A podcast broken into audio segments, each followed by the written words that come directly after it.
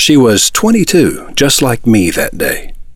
The Monday Morning Memo for April 30th, 2012. She jumped from the window of a building on New York's East Side on January 19, 1981. Her face was erased by the fall. I'm not sure what I was doing that day, but I did not kill myself. No one knew her name, so her body remained unclaimed until she was reported missing. She was identified by her clothes. Suicide troubles me. I get it, but I don't. I think I've known more people who killed themselves than the average person. This, too, troubles me.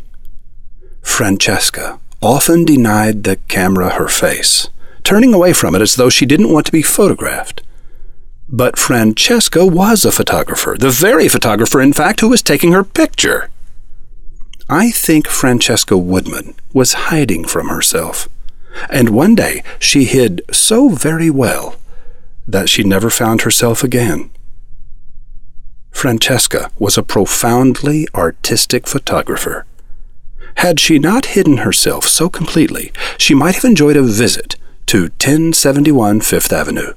The photographs she made during the nine years following her 13th birthday have become the feature attraction of the Guggenheim, one of the world's most prestigious museums. I put a few of her photographs in the rabbit hole for you. Just go to MondayMorningMemo.com, look for the memo for April 30th, 2012. Click the photo of Francesca hanging from the lintel of the door above the title of that memo. Each click of a photo beyond that portal will take you one step deeper. Francesca Woodman was born when I was five days old. Steve was a couple of years older. I remember Steve because he and I often prayed together when I was 22. One day, he and his wife asked Penny and me to have dinner in their home. On a different day, his wife asked Steve for a divorce. Steve moved out as requested. On a final day, Steve broke into his house while his wife and young son were out. He went into his son's room. I remember that room. You know what happened next. I don't know why I'm telling you this. Steve was a lineman for the telephone company. He had a life, and then he didn't.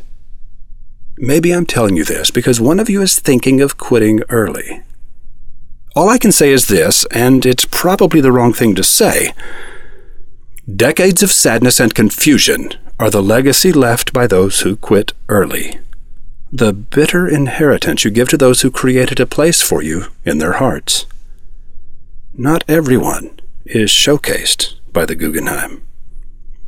Roy H. Williams.